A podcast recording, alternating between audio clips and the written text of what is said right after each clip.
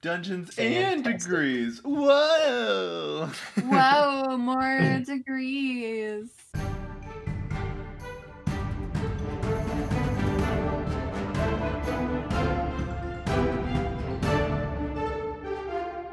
Hi, and welcome to another episode of Dungeons and Degrees. My name's Adrian, And I'm Alex. and we have another special guest. Special guest, introduce yourself. I'm Daniel Draper. Longtime friend, first time visitor, I guess. I don't know. To you. To, To you, me. Adrian. yes, yes, yes.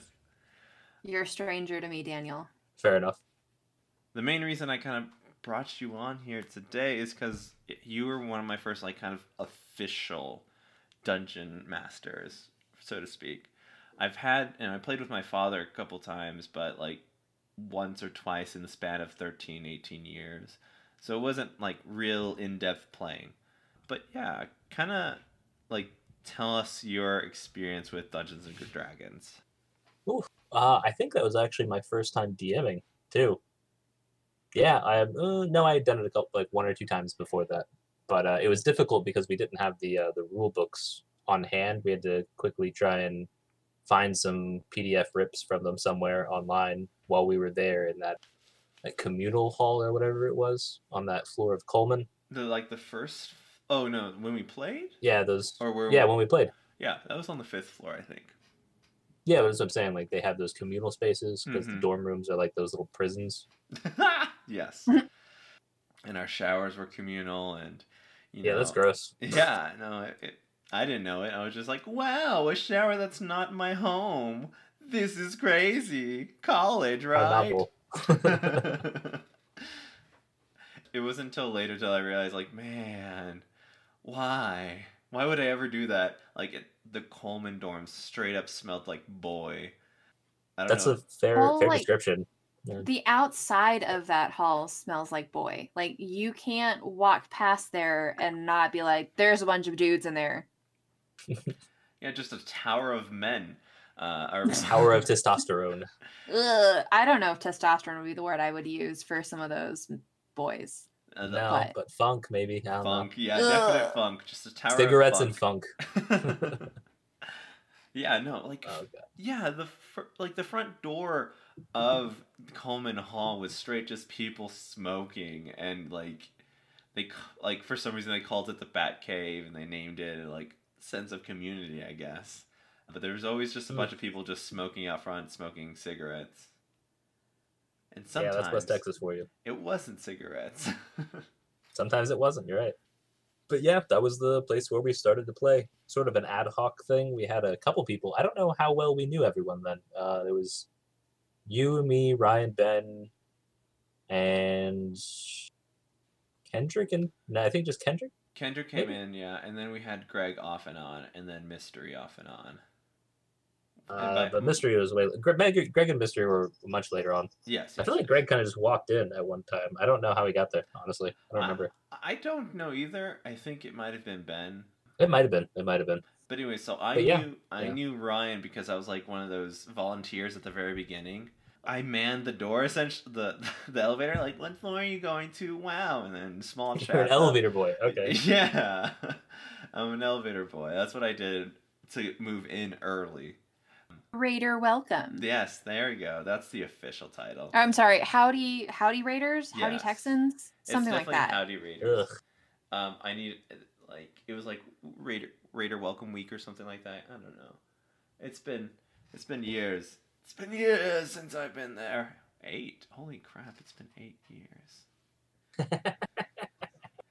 Wow. Oh god. Look at me now. Time flies. I have a Yeah.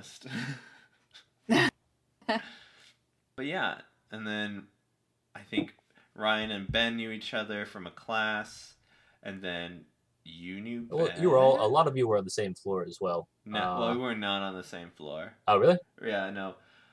I Ryan was on eleven. Ryan I was and on seven. Ryan and Frankie, and then oh, they were roommates. eight, uh, oh, Frankie. and then Kendrick and Aaron were on the same floor Yes. as them.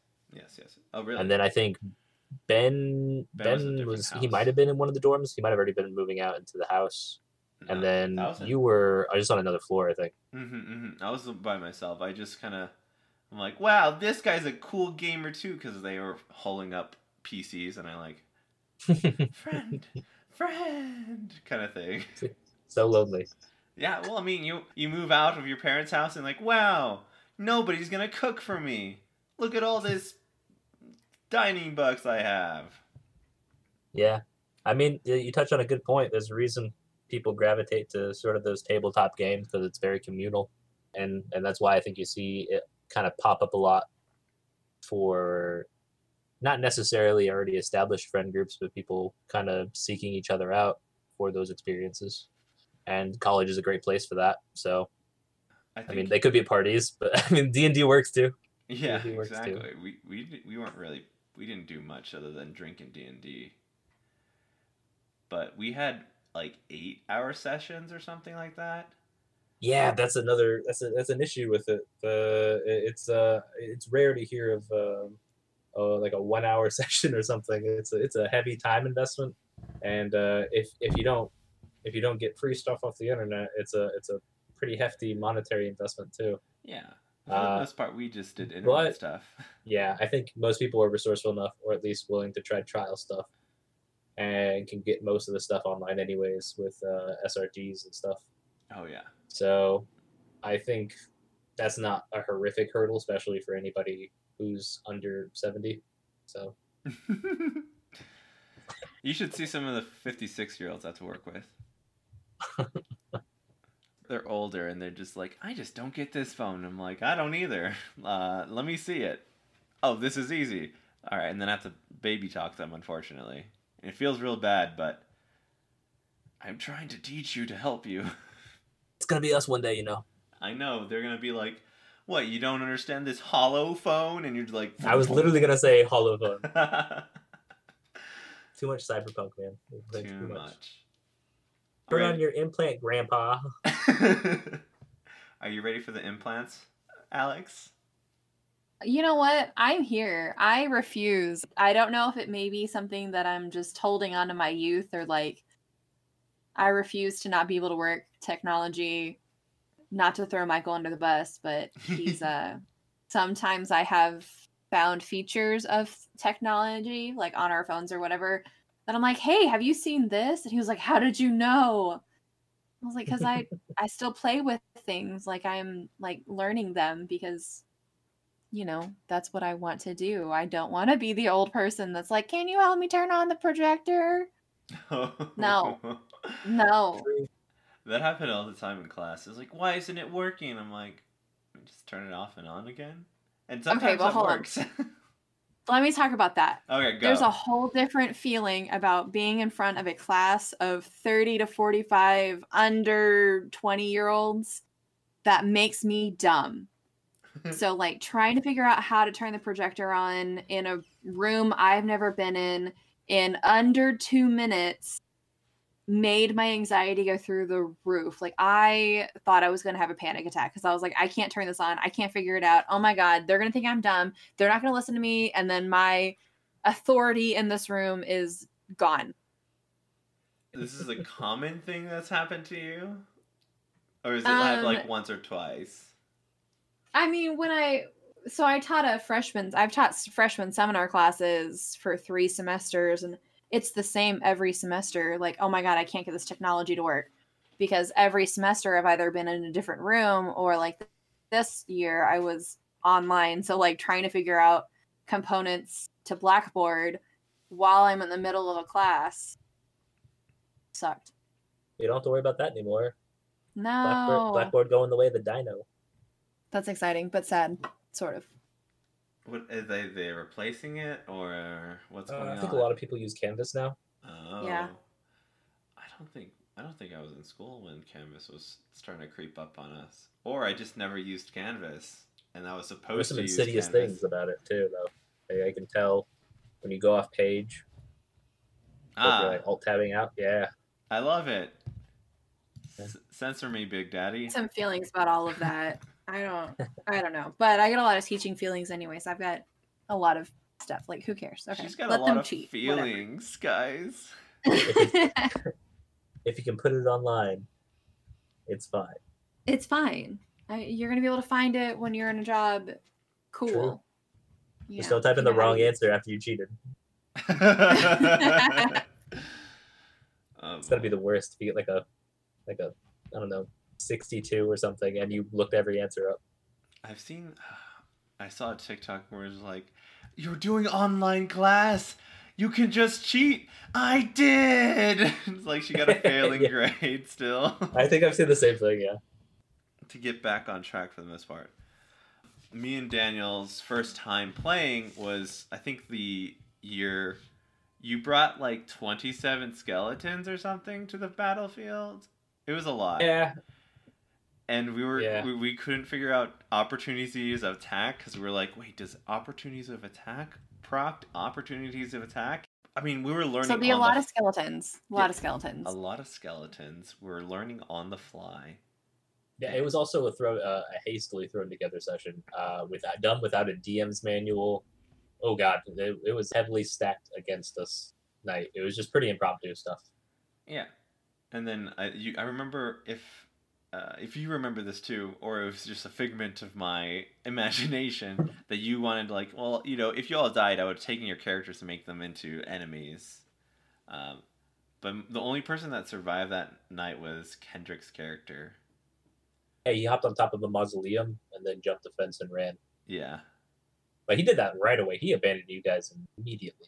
yeah, I think turn two actually. Yeah. Yeah. Because everyone else was just like trying, like, we can do it. Ah. He's like, no, this looks, uh, can't do this.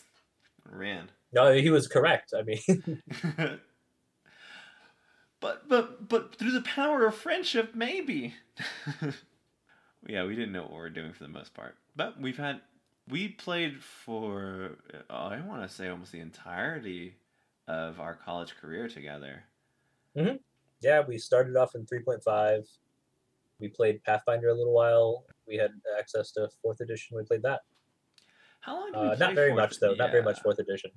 But we skipped. We did play. We do, we do play five E. I mean, we still do occasionally play five E.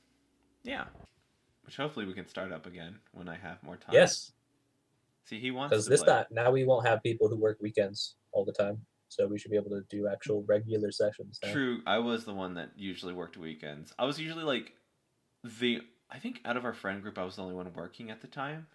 At the early Uh, stages yeah. of college. hmm So Yeah. like you guys would like wait and then I this was the when I was working at Stamps West and we'd start at two AM and then we'd play until the donut shop opened. Yeah, yeah, I remember that actually. Gosh, there was we did Uh, the and then like, not sleep. yeah. Yeah. Or sleep horribly and then come back and play again another like ten hour session. yeah, those were oh god, long, long addict level sessions. Now, as a new-ish DM, or like when I started DMing back then, I didn't think that that far ahead. How how would you be able to DM ten hour sessions? Because like I personally don't. I've never had done that. I don't think I did. Did I? I mean, spaced out, not in one sitting. We haven't done that in a long time. Oh yeah, for sure. I think on average we look at about four hours. Mm-hmm. I think that's fair. Yeah. How are you able to do that? What is your I- I- magic? in terms of planning, yeah. Uh, uh, it depends. It depends on what the the group is really feeling. I, I feel like we are more committed to sort of those regular sessions with uh, a shared game space and with a continuous DM for at least a short period of time. mm-hmm. That's normally how we operate, even if we don't finish something all the way through. So to have an extended story ready is important, but having sort of looser scenarios and encounters ready, a variety of them that will fit into what the players want to do is important because you can't. I don't. It, it depends on the group you're with, but railroading people almost never, never seems to work out particularly uh-huh. well. people want to actually explore their own options, unless unless it's within the confines of the, of the established scenario. If, if, say, for example, one session they're trapped in a haunted house, you thought of any ways that those particular characters might get out or something, and you have answers for that, so that they're contained within that haunted house or something like that. I don't just that just as an example off the top of my head. Because they could always see something and just be like, nah, and back out and run away, and you're not ready for that. And the truth is, when you're DMing, you're never going to be 100% prepared for what people want to do and ultimately because it's a game of imagination you can't completely cut that off from people. You can't say no you're not allowed to within reason. You can't just say no this is my story you have to play it. Otherwise you wind up with instances like that guy who uh guest DM'd for us the one who like eh, you don't have a choice i'm gonna hammer nails in your eyes. Yeah, we talked to him last episode. oh okay. But yeah, no, I think I've attempted to railroad y'all before, and I- got frustrated because also it was impromptu, and I just like I built a whole dungeon. Now go into Yeah. the hole, and Yeah. it was like it was a fight. In all honesty, how that encounter should have gone would have been like, "Hey guys, I only prepped this. Can we? I know, I know it's like not really part of the whole story, but this was just kind of like what I have for prop two, and I think it might have gone a little bit smoother for sure if I had kind of explained myself and why I wanted this to go down. Yep. Um, but I Um, didn't. I tried to f- shove your head down into the holes, and it didn't work out. yeah I it- think the problem with that is that like you're trying to set up boundaries in a time where maybe we're not so good at setting up boundaries. So like, you know, our general discourse nowadays is okay, what are you comfortable with doing? Here's what I want to do. And we're approaching DMing from that st- point of view. But like when you're starting like every other facet of your life, you're like, I don't know what the fuck I want to do. So let's do everything. Yes, let's keep going. It's you know, two o'clock in the morning and I fuck it, let's go. Yeah. Rather than being like, hey, you know, I know you want to do the thing, we can do it next time, but this time, like, this is what I had prepped. And then, you know, not trying to spoil any magic behind the scenes of like, this is what I'm doing behind the screen, and here's what I really want you guys to do. But, you know, it's, I guess, trying to balance keeping the magic, keeping everyone happy, but also creating a boundary that you as a DM want to do. Yeah. and that's that that can be difficult sometimes but yeah you just have to kind of let them let them go I'm much better DM than I was before. I'm ready to accept all consequences, but also to deal out all punishments that are necessary. I have- case someone say it goes murder hobo when they're supposed to be neutral good yeah, yeah, yeah. Um, i'm I- a lawful good monk i'm good yeah. and then just start kicking people's teeth in homeless people beating them up when they don't tell you what information you want It, they're going against my creed. it's my creed Gosh, we laugh, but it's it's literally happened to us. it's the kind of thing that can drive you crazy and not like uh oh god what was that mazes and monsters crazy you guys ever watch that movie No. I What is- think it's sitting that? at a solid sub 20% on Rotten Tomatoes. It's a Tom Hanks movie from the 80s. Uh, really plays into that whole when he was a college student. Actually, it's it's uh, it's probably worth a whole episode on its own if you guys want to like stream it and watch it because you can watch it for free, I think, on YouTube. But it's uh, about Tom Hanks uh, going away to college, playing a game called Mazes and Monsters that drives him insane and makes him satanic. It was uh, part of the whole satanic panic stuff. Uh, he loses his mind, convinces himself he is his character, gets lost in like some underground area.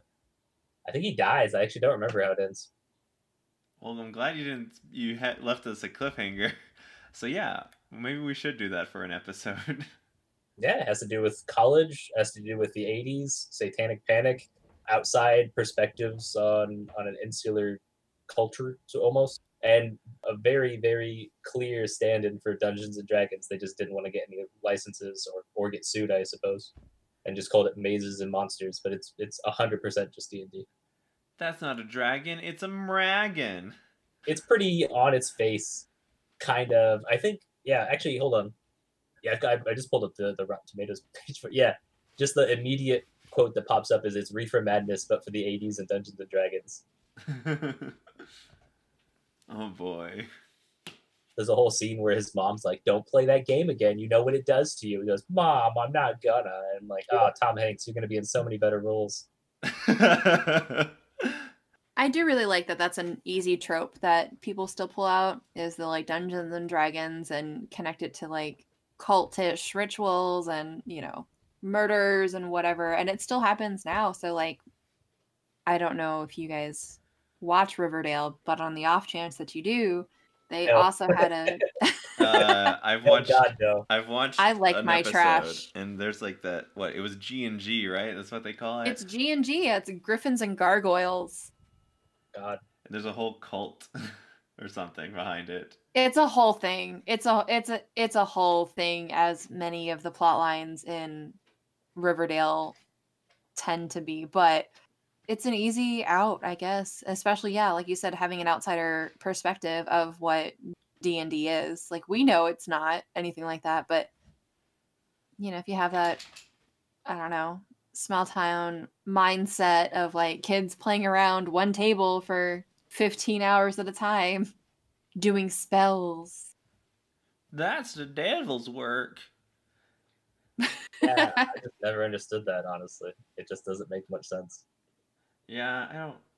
I mean, was just the other craze that they had was like cocaine and reefer, like, and they're like, hmm, Well, at the time, it was sort of sa- Satanism infecting the youth because they don't want to listen to us and go to their room and do their chores when we tell them because they had all these things like like they thought metal like I mean have you seen any of those uh those testimonials uh, like D I forget his name now but uh the guy from Twisted Sister having to go to court and say like no my music isn't telling people to worship Satan and murder people yeah they they thought everything was making the kid was corrupting the youth from music to Dungeons and Dragons and it didn't help that occasionally I think there were like two murders or something committed by teenagers. They like, yeah, we did it because of satanic music or movies. So people latched onto it, and, and that's always going to be a thing. Old people will look at young people and say something's corrupting them because they're not like me. why are you so different? It's all them video games. Goddamn China and their TikToks. What is that? Fork knife? Ugh. oh my gosh. What what what is gonna be our craze? I can't wait. Can I just blame a random thing to, to like this is why the kids aren't listening to me? Not because I have high expectations. Brain dances, Brain dances. okay, you have been playing too much.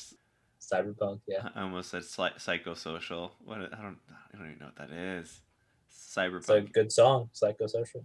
Uh, Slipknot. Uh, yes, yes, yes, yes. There we go. Slipknot. That's what I was thinking. You know, the, music like that and like they wear masks and shit. That doesn't really help the case at all. But it's still a cool performance. I've seen them live. They're amazing. They're very visual. Yeah. Their little drum platforms raise and go down and go up and go down. And like, wow, this is crazy. Hydraulics. What's that? But yeah. the devil's work. of course it is. Of course it's devil's work. My apologies.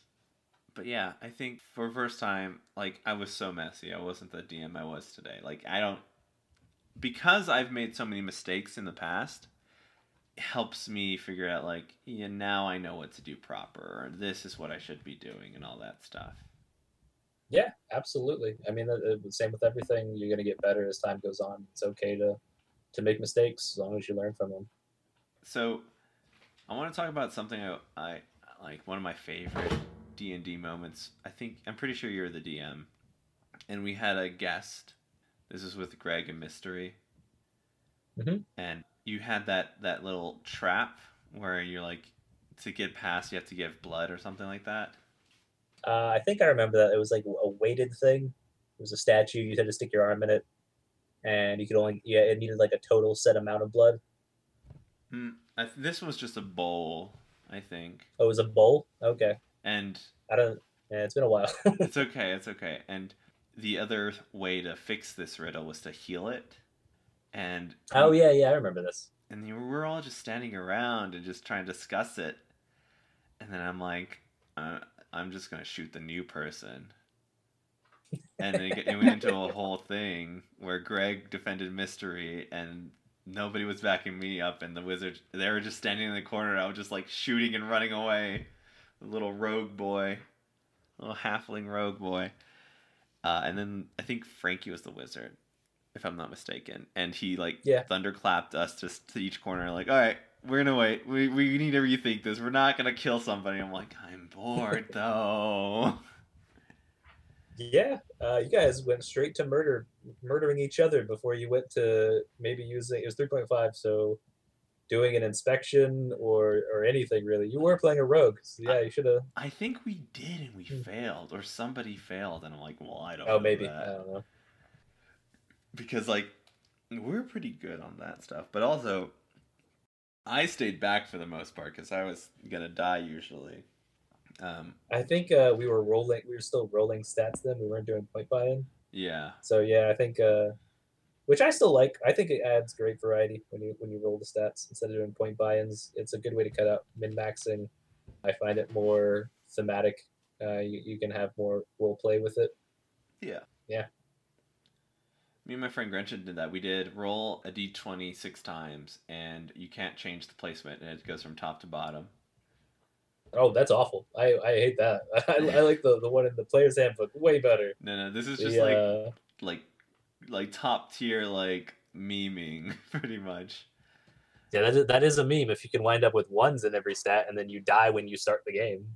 you won't die you'd just be really really weak you'd be like a sickly child I'm pretty sure if you get reduced to one or yeah, I'm pretty sure it's if you get to reduce to one or zero or something like that for any stat, something happens. Like you go catatonic if it's intelligence or something like that. Yeah, exactly. So you're just, I don't know, just still in life, just like a vegetable at that point. But the greatest journey It'd be a really interesting, I guess, way to play a character to have, you know, one ailment in one of your stats yeah, and to sort of build something around that. Like, all right, maybe I don't have any wisdom, so what happens there? yeah, that's the beauty of rolling for it, just not using stat buying, because the variety is huge. You can have things that, or like your two dump stats or something like con and intelligence, and you're like super weak, but you're super strong and you can dodge. That's all you can do. And the rest of it's like, own. I can't see anything because my my perception's shit. But man, can I dodge a trap because my dex is maxed out.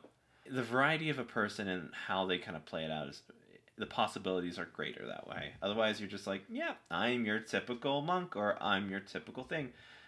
Like even that, like I've had it where I've rolled, I literally rolled four d6s and I didn't get anything like a t- the total amount above a ten. I think I got like or the, above a thirteen. Most of it was like eights and six, and that was with adding the extra d6.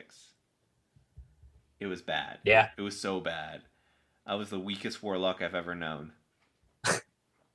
I think I remember doing something similar. I think was it you or was it Frankie who ran a campaign where I got killed? I was playing a wizard at level one. I rolled like ones for my health almost exclusively, and I think I got killed by an animated pillow. Oh, it was you. I think it was Frankie's campaign.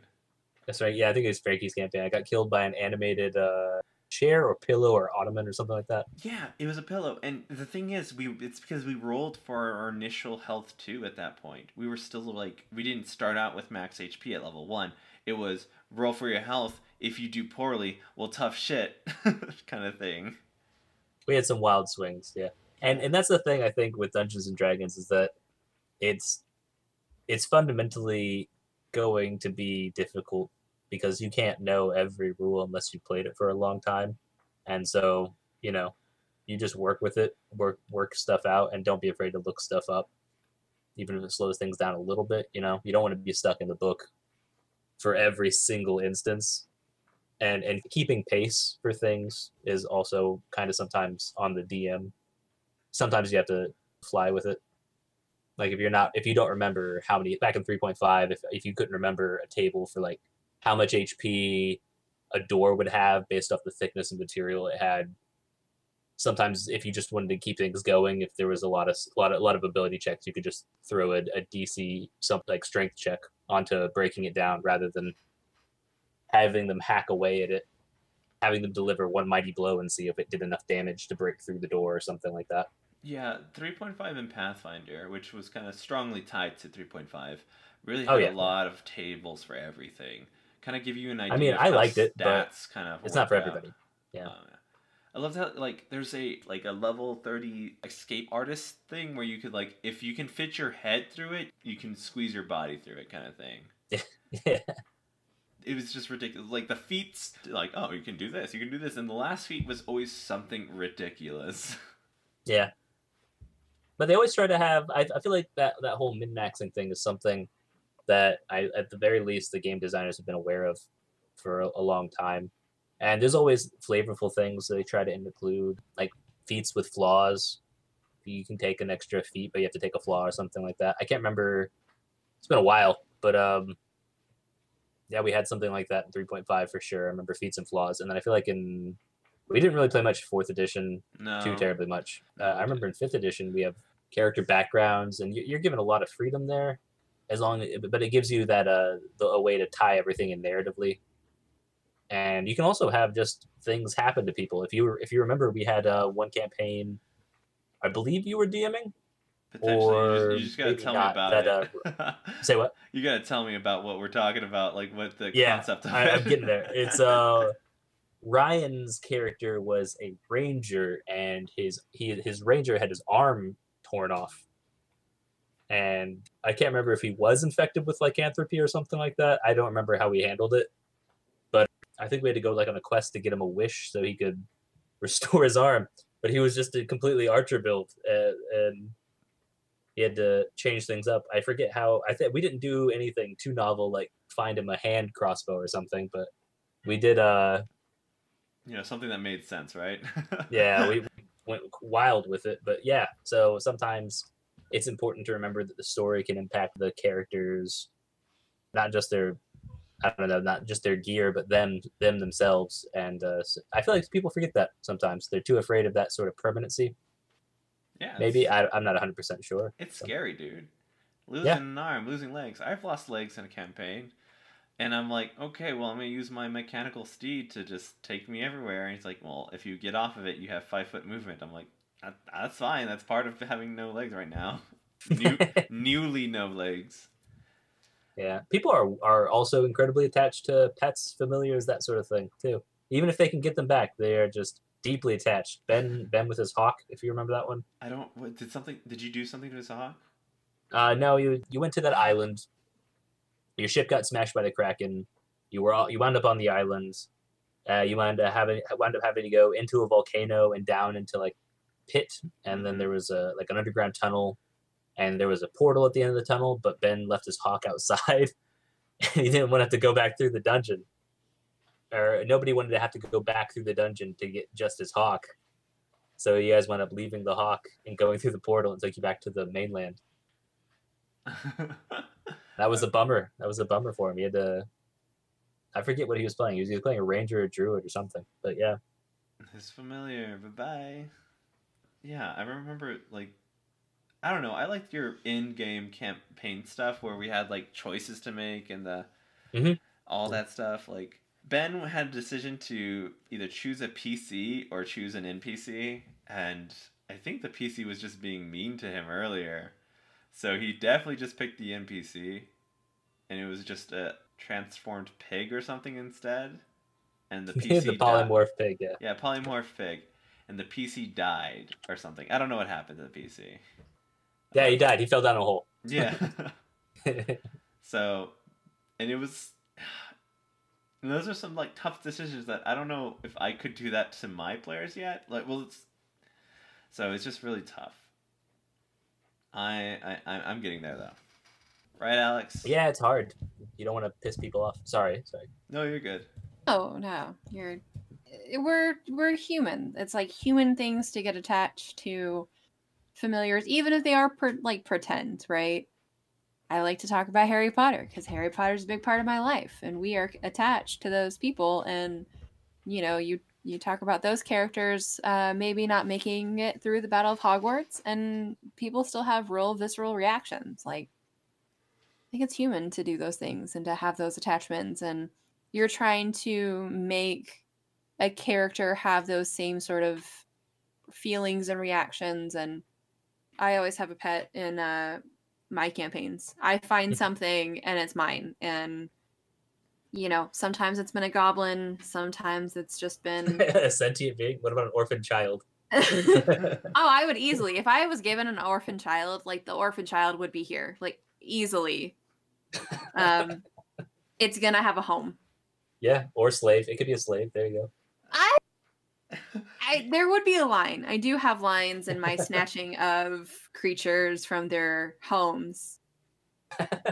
Well, You you're know, better if they than wanted to half come the with us. characters we had in college. I think they were evilly aligned. I don't know if they were evil aligned. They were definitely evil. They wanted to create an orphanage as a front so they could use the children as labor for a mine. That's evil as hell. Yeah, that definitely feels I, like for, I forgot how it all tied in. I just remember orphans and mines. I'm like, that doesn't sound right, but let me just p- push the memory forward so I can figure it out. You had a crate of gold and you wanted to use it to set up an orphanage. I'm like- no. And I'm like, oh, that's sweet. And then you like to use the children as free labor. this wasn't me, was it? Was I part of this? That was Ryan. That was Ryan, Ben, and then you jumped on board with that. Ah, I am, I am, I am horrible. I think I was a rogue. you know. Sometimes you just have to have them help. Like their little tiny fingers can easily grab little tiny.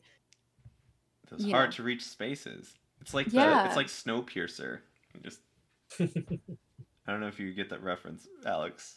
If not, go watch No. Snowpiercer. That's okay. Another good Yeah. film. oh, Alex was getting to this idea of like pretend and feelings. I mean, like I cried when at the end of uh, what's called Endgame. I, I started tearing up because of what happened. Like these are like, oh yeah, you know it's pretend, but these these things that happen in front of your eyes and the emotions you attach to it because the time you invested into it kind of gives you this kind of like link to what's going on in front of you. Yeah. Are you trying like to we did- skip the spoilers for Endgame? As if anybody who's listening has not already seen Endgame? I didn't. I mean, I was going to, but I just wanted to get to the point. But yes, Look, Uh, that's our childhood, Adrian. Okay. That's what we that's our that's our part of the cinematic history of the world. That's us. we are the the Marvel Cinematic Universe. I. Anyways, okay. sorry. So, t- like, Tom Holland's death killed me. Uh okay. All right. You're right. Yeah. Maybe we Yeah. No. maybe hold up. Hold up. I'm not finished. I'm gonna tear up your feelings. And then when he came back and uh, Robert Downey Jr. is just like hugs him after he keeps talking and yammering. Yeah. That felt good. Because he was a kid and he didn't know what happened. And he was like, I'm sorry. And I'm like, fuck. Adrian inside was like, let's shove him in a mine. He's got tiny fingers. That was 2010 Adrian, okay? I'm just kidding. 2013 Adrian.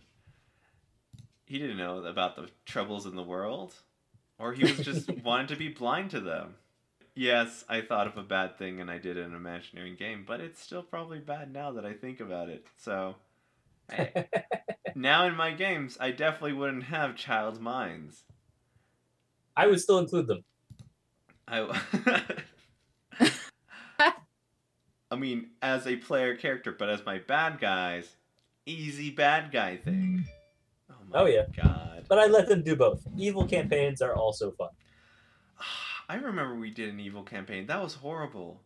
Okay, we didn't have established parameters and we got bogged down heavily in one literally we got off the boat. The we literally got off a boat we in the first town, went to a shop, and the guy, the shopkeeper was like minorly rude to one of us, and we murdered him, and then tried to figure out how to hide the body, that's and then we, tried to like, pretend like we owned the store, and then we went up burning it down and leaping out the windows, and then like that didn't help because it just attracted the city guard. They, it went off the rails immediately. Yeah, I would not advise an evil campaign um, if you don't have No, parameters. Well, maybe not at first, but they're still they can be very much they can very much be fun. I, I, especially if you have established goals. Uh, I don't know, like like summoning some sort of extra planar being, or or maybe conquest for some part of the world, or I don't know, so, some sort of goal. Instead of If you just give them something, an incentive, a reward, because you know you can't just motivate. Like evil can't be motivated abstractly would just just be evil. It's the same, no more so than good. You can't just be like, hey, paladin, go save those people because you're a paladin. Do it now yeah, and then when they don't get upset when they feel railroaded. It's it's this it's the same old story in D and D. You can't lock people in, and then be surprised when they get upset. I think that like as people who probably were normally just good characters for the most part, like what's the worst thing we could do? That's what an evil person does. Like no, they're they're not manipulative. They have some sort of like cause. They have a reason. We we just stepped into evil's shoes and we're like, we're going to kill the town. Um, figure things out and like this this is weird. So I think it was just like a weird like thing like, what do you believe evil is? And then you're just like, this is what evil is and this is what evil does. And you know for someone who like doesn't have an understanding of like good character development for evil characters they're just like yeah they're just naturally bad and they do shitty things. I think that's the only premise we had. And that is actually a good good point you bring up. I feel kind of tangentially going off of that. It's important to understand good writing in general not just like what like what it means to be a good dm and how if, if you're not doing like pre pre-built campaigns and if you're coming up with stuff on your own good writing is a is is important you know having having proper motivation for your characters setting that up something to make them invested in the story or to entice them rather than just saying, "All right, you're here to save the village, save the village." Maybe you'll you'll get some some sweet. Sometimes all it takes is some good loot, but usually people need a little more investment in that if they're gonna if they're gonna keep playing.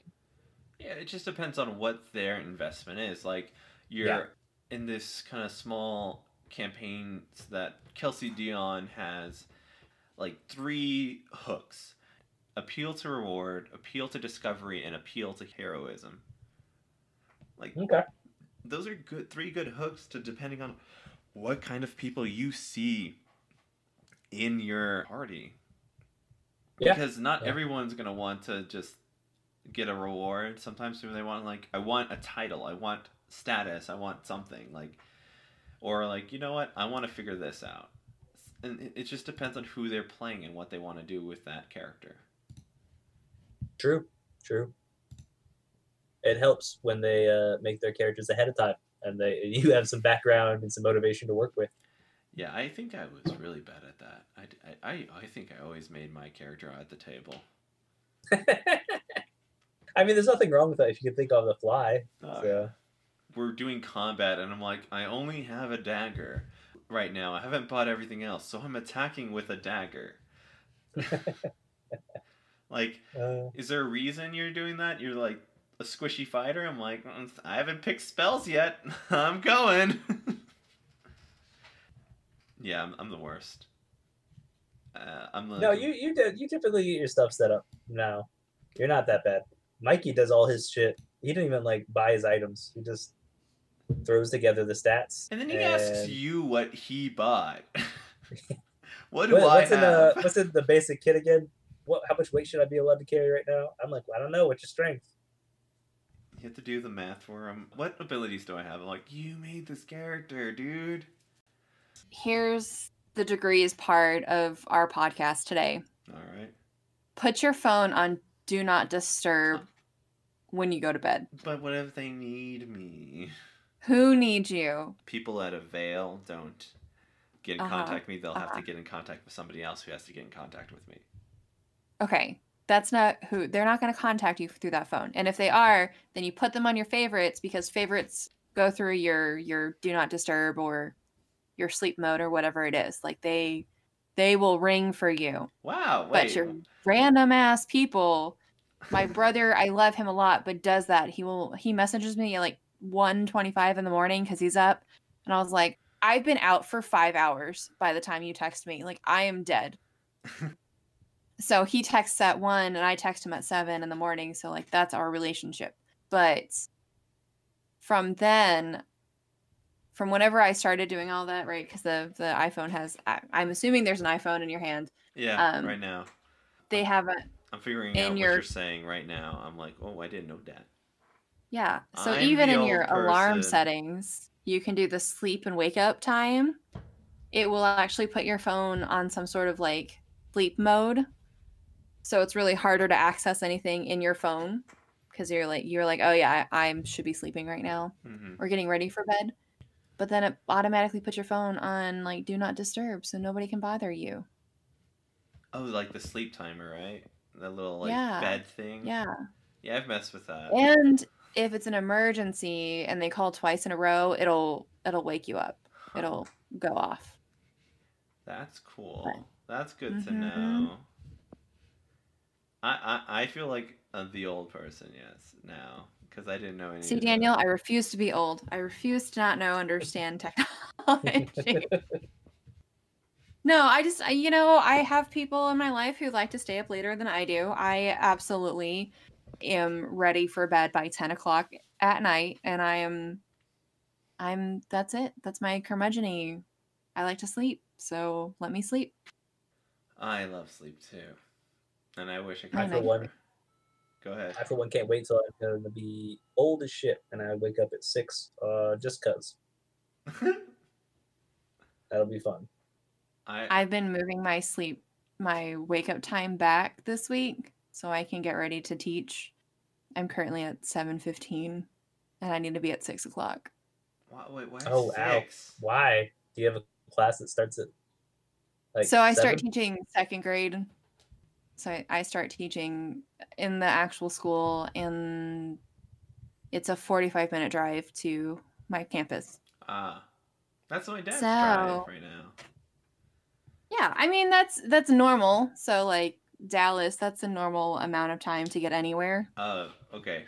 Yeah. but I want the extra extra time to make sure that everything is prepped in the morning because I don't like staying after like at three o'clock. I'm done. I want to go home. Oh, okay. What time do classes start? Eight? Uh, seven seven Seven? thirty. Oof. Let me. Seven thirty, and then school ends at three or three fifteen. Huh. Interesting. So maybe seven forty-five because I think I'm at fifteen minutes before. My alarms on my phone are 15 minutes before everything starts. So I have enough time because ADHD, and that's how we accommodate ourselves. I just show up late. I'm bad. I just wouldn't prepare. I'd do it in the middle of the class. do my home. Do today. Do today. Okay. That's what I'm saying. I I graduated. I got a degree. That's all I can say. Okay. I put in No some work. for you. just not just not in the right like at the time I like the, I get the goal the end like everything else in life just like oh wow i have a week left? Fuck okay let's do this kind of thing. That's how i did with my college career because i didn't know any better and i was a dumb young kid who played league of legends and i'm not going to blame d&d for anything. God that was dumb. Remember ArcheAge daniel? Yeah. yeah, that was bad. Yeah, that was stupid. Yeah, we all failed that semester, Yeah, right? we can we can always redo a semester, but ArcheAge, that's forever. oh boy. I think that's the reason why I met Alex. I don't know, maybe. it probably is. ah, how the stars of fate have aligned. So good. All right, did y'all want to talk about anything else before we wrap this up? Oof, uh, I don't know. Any ideas? Anything else? All right, all I know is that I have to watch Monsters and Mazes, or Mazes and Monsters. Mazes and Monsters. In fact, we will probably, you know what? Since it's on YouTube and free, we should probably just get everybody to watch it together. We'll probably just stream it through Discord or something. Sounds good. Me and you and the boys. And the boys. and, the Alex can come too if she's not Thanks, already But asleep. that's pretty normal for me to be and the boys and Alex. Like that's on brand for my life. Would you have We're gonna have a yourself? LAN party. It's gonna be the boys and Alex. Cool, thanks guys. I'm happy It's, it's your name. you're female friend. your female friend. All right, let's wrap this up then. Thank you so much for coming in and talking with us, Daniel. Problem. Thank you for having me. And thank you, listeners, for joining us for another episode. Please follow us on Twitter and Instagram at DN Degrees Pod. You can find us online at dndegreespod.com. Also, we have a Patreon, so please join us on our Patreon. We have a, several tiers. We have swag to give away. We're going to do one shots and Q&As and for the top 2 tiers, we have a private Discord channel where we can chat and have some fun. Well, thank you all so much for listening. My name's Adrian. And I'm Alex. Go have some fun.